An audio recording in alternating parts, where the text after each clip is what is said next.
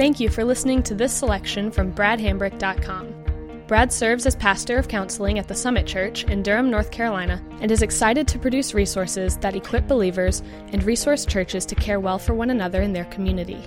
We pray that this serves you well, and we hope that you'll consider utilizing other resources from bradhambrick.com for your personal growth and ministry endeavors.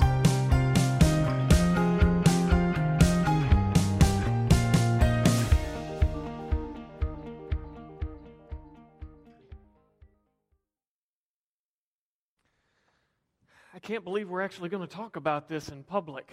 Uh, it, it, it makes me feel a little awkward, but but I want to get rid of this sin. I just I I want it bad enough. I'm willing to come here. I'm willing to walk into a room and, and to hear a presentation on this. God, God, please make me pure. Free me from lust. I, I just I despise the shame of it. Make me pure but not yet. Um, what, what would I do without this form of comfort? I mean, what would I do when I, when I got down and life was hard and I just, and I was stressed and I wanted an easy way out? What, what do I do when I feel lonely? Maybe I could just manage my sin a little better. I mean, maybe I could just learn to kind of to back off a little bit, not sin quite as much, not get on the computer as much, not not call my adultery partner quite like I did. Maybe I can just manage my sin a little better, and and then if I do that enough, long enough, it'll go away, right? Um, and, and why is it really that bad anyway? I mean, I'm not hurting anyone. It it just helps me to relieve some stress. And I'm really getting kind of tired of feeling judged all the time. I mean, God is the one who made me a sexual being anyway. It's not like I chose this. I didn't choose these desires. I didn't choose to find people attractive. I mean, why am I getting such a hard time about this? And and I thought loving somebody and feeling loved and feeling good, I thought that was a good thing. I mean, why are we making a big deal about this? Why is this catching so much heat? Why am I being condemned? And how about this? When you come up with a better way to guarantee that my needs are going to be met, then, then we can talk about changing this, okay? When you can guarantee that what I need is going to be there for me and I don't have to sin in order to get it, then maybe I'll talk about what you have to offer. I mean, anyway, we're just friends. It's just porn. I don't understand why this is such a big deal. You can't be my only friend. That's controlling. I, I really care about them. They make me happy. I can't remember the last time that I felt this alive when somebody just laughed at my jokes and I enjoyed them and they enjoyed me. How can something feel this good and be this bad? I I've really prayed about this, and I think this is what God wants for me. I think we, I think He's okay with this. I mean, I've prayed, and, and I think I've got a peace about it. Um, my spouse just wouldn't do what I wanted uh, him or her to do sexually, and how else was I supposed to get my needs met? Well, our sex life was a little dry, and I was just looking for a way to spice things up. And so I, I got on the internet, I did a few searches. I didn't know it was going to lead to this my life just feels boring. And I like losing myself in the stories. A good romance novel. I mean, it doesn't even have to be pornographic or something like that. I just, I want a good romance story that I can lose myself in. And because otherwise, it just, yeah, life is not that good. I wasn't really looking for sex, I was looking for a friend. I just wanted somebody who would care and listen and be there for me. Are you going to tell me you've never noticed an attractive person? Are you going to tell me when somebody walks around and they look good and they just kind of smell a little good that that doesn't get your engine running too? Look, men just need to be stimulated physically. This is just who I am as a man. These are the needs that I have. Well, I can't help this. This is the way God made me. Women just need to be stimulated relationally and romantically. This, as a woman, this is how God made me. I don't understand why, why you're giving me a hard time that I'm just responding to the way that God made me. It just happened. I didn't mean for it to. I mean, it just, uh, you know, one thing led to another. I think I like the thrill of getting away with something as much as, as the sin itself. I like the risk. I like the energy. I, I like what it brings. That, I don't want to admit it, but that's fun to me. I'm not sure I can relate to real people anymore. I mean, I've been in this private fantasy world for so long that real people just kind of intimidate me. They make me feel uncomfortable. It's just so much easier to be in this private fantasy based relationship. I don't feel like my spouse or my friends really know who I am. I've been hiding this for so long that, that even when I have a conversation and we try to be real and authentic, I, I don't think they really know who I am. Now, look, if I get serious about changing and I actually take some steps here, do you know what this is going to do to my family, to my reputation, to my job? I mean, let's get practical now. Is this something that we can really do? I couldn't hurt my adultery partner. If I tell them their spouse is going to find out, they may become suicidal. You know what kind of jerk they're married to. This could get really ugly. I, I, it would be selfish of me to come out and tell something now.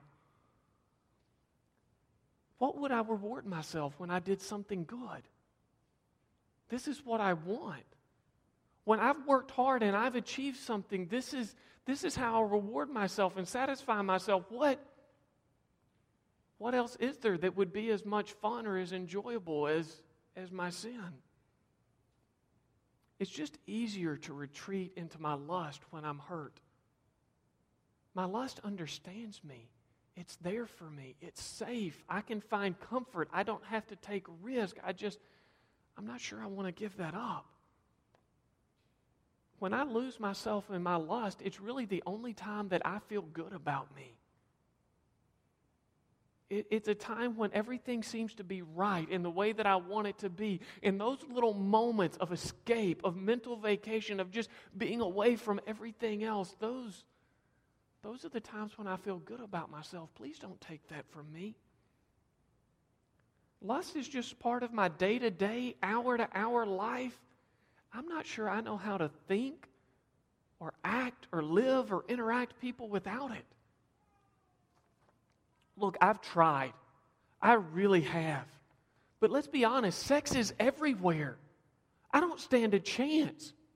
I, have white knuckled down and said I was going to do better about this, and I really did try. But every billboard, every commercial, every workplace I mean, do you think people really can live in a way that honors God and the culture in which we are? Are you just setting me up? Again, I think if we're going to address this subject, we're going to have to answer those kinds of questions. If we're going to interact with one another in a way that is honest, that addresses where we are, we're going to have to say things like that to one another. And when we hear that, we're going to have to have a reply. Uh, because as we talk about the area of sexual sin, uh, we are we're interacting with two core parts of who we are as people. Uh, one, we're relational beings. We were made for relationship. And sex is part of relationship, and it's, it's really hard to interact without some sense of excitement, of enthusiasm, of attraction. And, and so we're going to have to be pretty realistic about relationships. And the second core part of who we are uh, that we're going to interact with a lot is that we were made to worship. We were made to notice things and be awed by them. Just, we're different from squirrels. You know, squirrels don't have catalogs where the finest squirrels and the best furs have their picture taken to make all of the other squirrels jealous.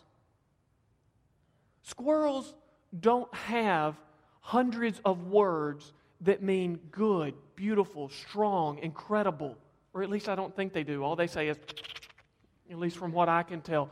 But we have a language that is filled with words of worship. Squirrels don't have Olympics where all the fastest, strongest squirrels line up in a line and the one with the striped fur drops the nut and they all take off. At least my squirrels don't. If your squirrels do, I want to see that. That's incredible. but we were made to worship. And the sense of awe and attraction and arousal that we feel uh, during sex and attract that is that is going to interact with these core parts of who we are as people who were made for relationship and people who worship. And so, if we're going to walk through all of those different little monologues uh, that I just walked through, uh, we're going to have to deal with life pretty holistically. Because you could begin to see that, you know what? Attraction is not going to shrink to one little slice of the pie in our life. It is one of those pieces that because we are relational and because we were made to worship, it permeates the whole pie. And that means as we talk, there's going to be times when, when you may feel completely overwhelmed and you go, There is no way that I could change what I need to change in order to be who God wants me to be. But then there may also be times when you get very excited and you begin to see, wait a second, I just tried to stop it for so long. And I can begin to see that when I open all of my life up to what God has for me, that change really is possible when I engage it on the scale that God calls me to engage it.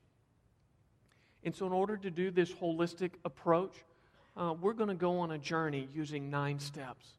Uh, these nine steps, our intent for those is that they just capture the gospel in slow motion. That the regular movement of what God does in the life of someone to bring them to Himself and to make them into His image, that's all we want to capture with these nine steps. Uh, now, the first of those nine steps uh, is simply this uh, to admit that I have a struggle that I cannot overcome without God. Uh, that starts on page 8 in your notebook. Uh, and I think Joshua Harris starts us off on a good step here. Uh, he says about his book, and I would say about this seminar, the message of this seminar is not that I'm against lust, but that I am for God's plan for sexual desire. Yes, lust is bad, but it's bad because it, because it perverts. What it perverts is so good.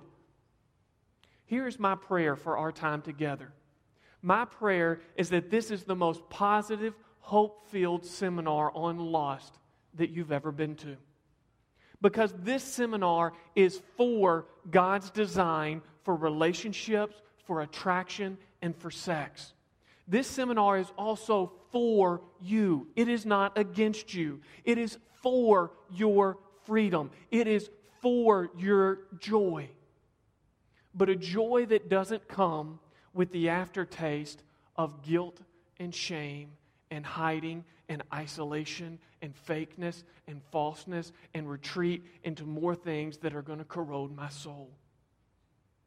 Now, in this seminar, we will seek to undress lust for the vile and fake thing that it is because it masquerades as life and joy. But it is a wolf in sheep's clothing. It presents itself as life and joy, but in fact, it is death and despair.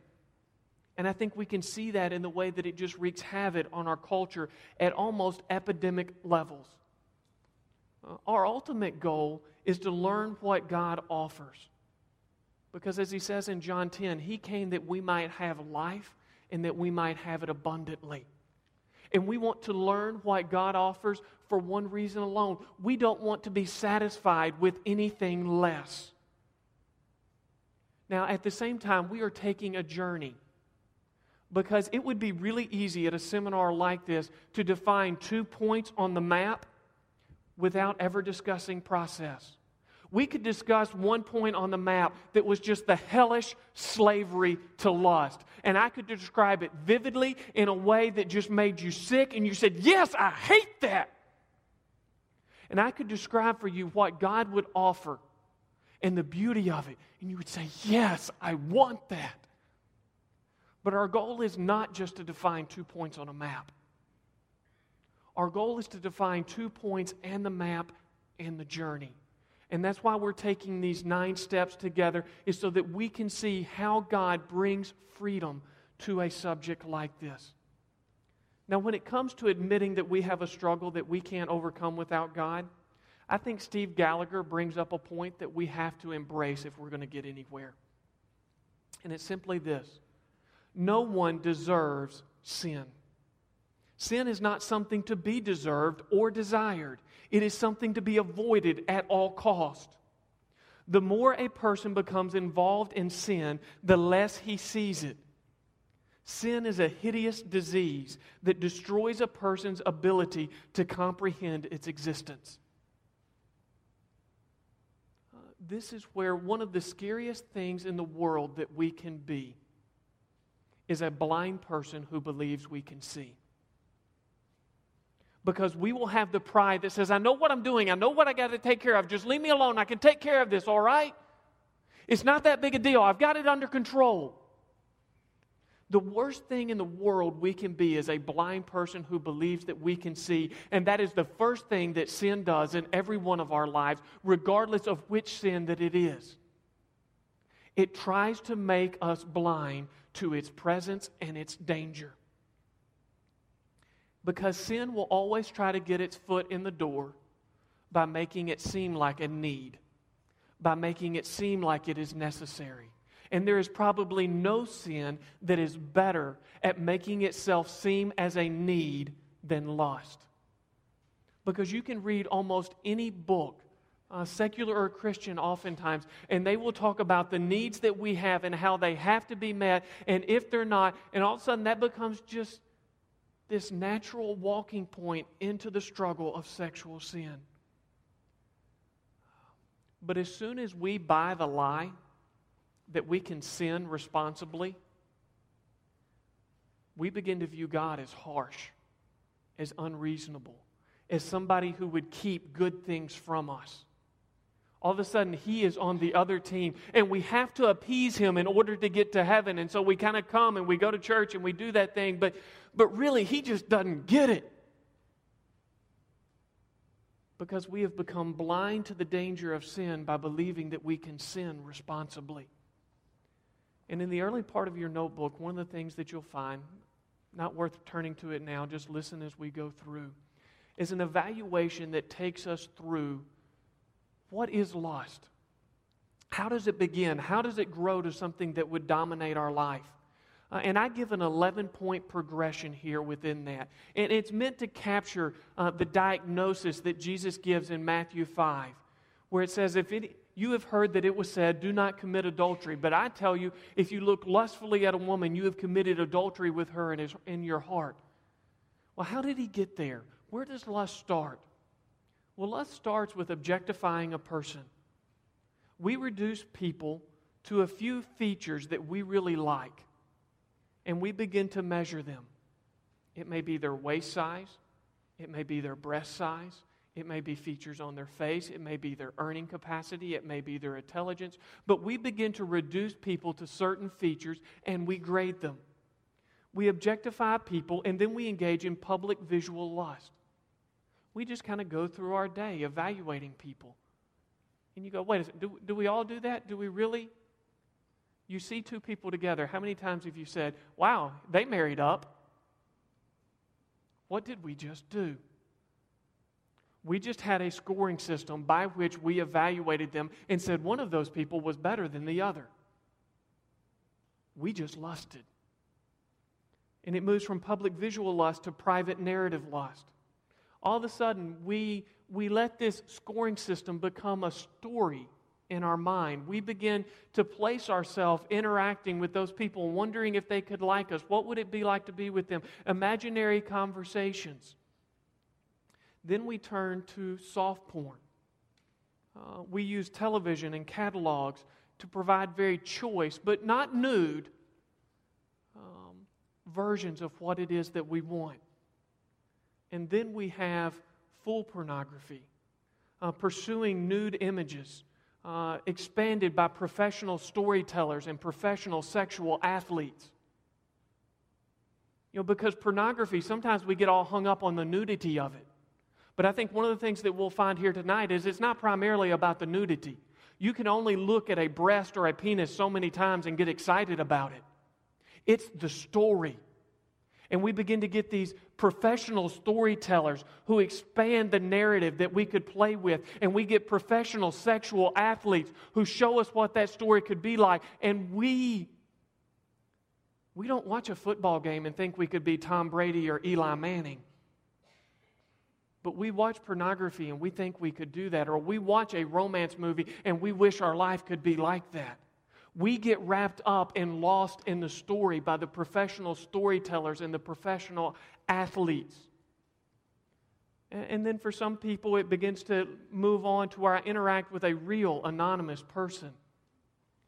You know, in all of the others, the other person was limited by my imagination or the script. Now there's somebody who can really interact with me in a chat room, in a something I shouldn't be on in Facebook, in a 1 900 number, in sexting or something like that. And, uh, and there's this sense of suspense about what they're going to say. But it's still at a safe distance because while they're real, I'm anonymous. Then it may go to an emotional uh, relationship with a known person. No touch. Uh, again, it doesn't have to hit all of these along the way. I just want you to hear the progression. Uh, but here they have a real name and a real face, and they know my real name and my real face. Then there's an emotional affair with touch but no sex. Uh, there may be petting, kissing, those kinds of things, but no sex. To be honest, I would say this is probably the rarest of all of the things on the page. Lots of people like to say that it exists when they're beginning to get caught, but the window of this one is very narrow. Uh, then there's the one time sexual affair. Uh, the intercourse barrier has been crossed. Um, now, it may be nothing more than a fling on a business trip or a prostitute where there's very little relational connection. It could be the budding part of a relationship. If it moves further, there's an affair in a connected relationship. Uh, if you're married at this point, uh, sex is actually the secondary threat to the marriage. The growing relationship as bond is really the primary threat to the marriage at this point. Uh, and I will simply say we don't have time to go into it this evening, but Appendix B uh, if somebody is you or somebody you know is caught in an extramarital affair and we say, How do we end it? Uh, Appendix B is written for that purpose. And I will simply say this there is no neat way. If you are in an affair, there are two people who mean something to you, and you are going to hurt one of them very badly. And you are going to change the course of your life based on the choice that you make in which one you hurt. There is no neat way around it, there is no better time coming. But at this point, the kind of surgery where Jesus would say, I must pluck out my right eye or cut off my right hand, it is that kind of painful event that occurs uh, in order for us to overcome. And then if it goes even further, it's an affair as a pseudo spouse. At this point, it's no longer the faithful spouse who is making decisions about the future of the marriage. Uh, it is the unfaithful spouse who's trying to decide if they even want to be a part of the original covenant that they made. Um, but again, don't hear that every time that somebody sins sexually, they're going to go through all of these different progressions. Somebody can have an affair and not gone through the other steps. Somebody can look at pornography and never go on. But when we say, how did Jesus draw that connection between looking at someone lustfully, just objectifying a person, having certain assets and features by which I grade other people in my life, to having an affair? What is the connection? I think when we hear that progression, we can go, that makes sense not only does it make sense, but it is true. Now, at the end of that evaluation, one of the questions that comes up that there's no way for us to get around is we ask the question Is there such a thing as sexual addiction? Uh, and that is a question uh, that I'm simply going to say I don't have an answer to. Uh, when you read any of the secular or Christian resources, they love to argue about this, about whether sexual sin can be an addiction, whether it's a disease, all of that kind of thing. Here's what I will say every sin that we commit intends to be our master. It will want to dominate our life and take control and not let go of us. We have an enemy who is a roaring lion seeking whom he will devour, and it is foolish for us to think that sin wants anything more than our death and destruction. And so we should treat it with all the seriousness that we would treat an addiction, whether we carry the baggage of that label or not. Uh, there is a, uh, a 10 question thing where you go, okay, I, I think maybe this may have gripped me in an addictive way, where you can look at and go, okay, does this have some addictive qualities to help you see that? Uh, at the same time, I think it's important at a juncture like this uh, for us to define what lust is not. Um, because we can get in and begin to feel almost overwhelmed uh, with a sense of guilt and fear uh, when we get into this kind of subject and we begin to describe it this vividly. Uh, so, a few things that lust is not. Lust is not just being attracted to someone. Uh, there is a sense in which, as people who were made in the image of God to worship, we notice things that are attractive. And so, all noticing of attraction is not lust. It's not lust to have a strong desire to have sex. We are sexual beings. Uh, that there is a time, particularly in our day and age, where puberty is hitting at an earlier and earlier age, and marriage is coming at a later and later age, where there will be a gap when physiologically we are able to have sex, and yet we are not in the place of a covenant relationship where there is an appropriate expression of that, and our physical desire will be very strong. And there's no way for us to just find that switch and turn it off. Uh, a third thing uh, it's not lust to anticipate having sex within marriage. Uh, if you are single, I don't think it's necessarily the healthiest mental engagement for you to have. I think it very quickly becomes a point of temptation. But to be excited about being married is not lust. Uh, it's not lust to be turned on without a conscious decision it, uh, our bodies release hormones and pheromones that just kind of float in the air that we pick up from the opposite sex and we get aroused. Uh, there are times when, uh, particularly for men, you may wake up in the morning and just be aroused, and there is nothing lustful about the mere arousal itself.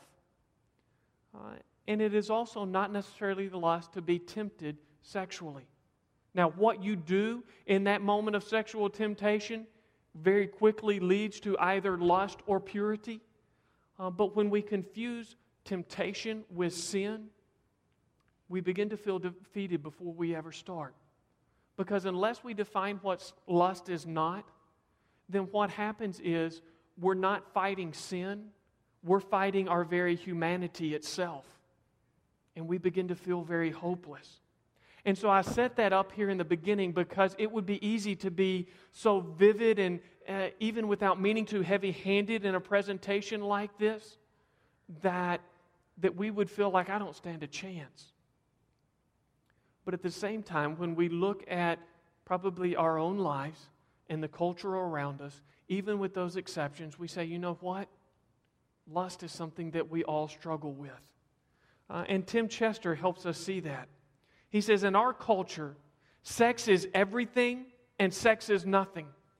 One of the things that porn does is to make us think that marriage is for sex. But it's the other way around. Sex is for marriage. So, what is sex for? It is first and foremost an act of unification, uniting two people in one flesh. That's why pornography, along with all sex outside of marriage, is a sham, it's a fiction, it's a lie. You can no more try out sex than you can try out birth. The very act produces a new reality that cannot be undone. Now we start with that and we say, he says, our culture says sex is everything and sex is nothing. And we just say, we can't have it both ways. And our culture does try to say sex is everything. The big lie of sexual sin is that sex is ultimate. I mean, think about it. We only take great risk for things that we believe are worth it. And when you begin to look at the kind of risk that we take for sex, we begin to believe that sex is everything. We risk our character, we risk our jobs, we risk our families, we risk our heritage. We, we treat sex like we would trade our life for it. And yet at the same time, we treat sex like it's nothing. We use an adjective casual to describe something that jeopardizes our health, our marriage, the future of our children, our job, our ministry. We try to act like it's casual. We treat sex like it's everything and sex like it's nothing. Now, Tim Chester also says it's a fiction, it's a lie, it's a sham. And that's one of the themes that we're going to unpack a lot as we go through is that the big thing about sexual sin is that it's a false story. It's a fictional reality. And like all sin, we turn to sin because we become God. We become the one that we speak or we click and things happen. Everybody is worshiping and celebrating and enjoying us. There is this anticipation that somebody would be into me and celebrate me enough that they would throw off whatever shackles that God's requirements would place on them to pursue me. As always, I sin because I want to be God. My sin is an attempt to replace Him. My sin says, You're not good enough. And I begin to buy into that lie. And I try to create a world around me that plays by that lie. Or even I, or else I create a world over here and one over here. One where I get to be God and one where I'm willing to acknowledge God as God. And I kind of play back and forth between the two. It's what the James would call being double minded, but we get caught up in that. Uh, now, Kathy Gallagher, uh, she speaks to a point here that I think is, is way too often overlooked. Uh, she is speaking to women. She says these romantic fantasies, she's not talking about pornography here. Uh, she's talking about romantic based media. These romantic fantasies further increased the distance between her and Jimmy because they were a constant reminder of his failure as a husband. She noticed that the more she became involved in the novels and soaps, the more resentful she felt towards him. One of the things that we have to admit lust is not a man only issue. And too often, even within the church, lust is presented as something that only half of the human population struggle with. It's not. Now, it's common for men and women to struggle with lust differently. But just because, even if it fits the stereotype that a feminine lust does not involve nudity, it doesn't mean that I am not using a scoring system by which I begin to grade every person in my life and makes it very difficult for me to be content in a real relationship with a real person who has real struggles and real distractions and real concerns of their own. Yet, um, again, we hit that idea that the big part of lust as it moves forward is not primarily the images, it's the story. And so I'll try to give a, a definition of lust here for a moment. First, very broad, and then I'll try to narrow it. Uh, my broad definition of lust would be this it is entertaining ourselves with anything that Christ died to free us from. If I take something that Christ was on the cross to say, Father, forgive them, they don't know what they do, I will take this penalty so they can be free from their sin, and yet I entertain myself with that. That is lust. Now, that is lust beyond the sexual context. Um, in the sexual context, it is entertaining ourselves, body, story, fantasy, with things that are not ours by covenant. Uh, because sex was meant to be expressed within a covenant relationship. And that's why when we expand it to entertaining myself with things that are not mine by covenant, uh, we include the area of emotional affairs. Uh, Gary and Mona Shriver speak to this. They say, when you start confiding in your friend things you're reluctant or even resistant to share with your spouse, that's an indicator that the emotional intimacy is greater in the friendship than in the marriage. When something happens and you think about sharing with your friend before you think about sharing with your spouse, that's another indicator you've invited someone to stand between you and your spouse. One of the best indicators of this increasing intimacy is sharing with your friend about the problems you're having in your marriage. Now, again, not all of this evening is going to be about marriage, but there will be times when we begin to talk about this uh, in a marital context.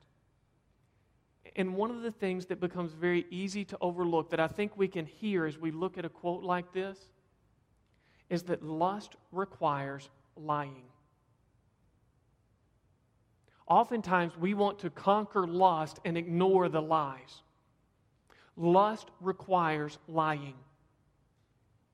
I'm going to make a statement that almost sounds too simple to need to be said. But if you are someone who has been caught in this sin, I think as soon as you hear it, you're going to say, that's absolutely right. Honesty is necessary for purity. You will never be more pure than you are honest. And why do we say step one is to admit that you have a problem that you cannot overcome without God? It is because until you are honest with yourself, with God, and with others, you are going to continue to live in a make believe world where fantasy is more appealing than reality, where vulnerability is a four letter word, that you will not engage with someone in a way that it could be the blessing that God designed it to be. Now, it's one thing just to say we shouldn't lie. I'm going to unpack this almost at a painful level of detail because I think it is so essential to us making the progress that we need to make. I'm going to give you 12 different kinds of lies. Again, they're all in your notebook. Don't feel like you have to write them down. You will get hand cramps if you try to take notes of everything that I say. But first way we can lie, we can change the facts. The overall story is true. We just changed some of the key pieces.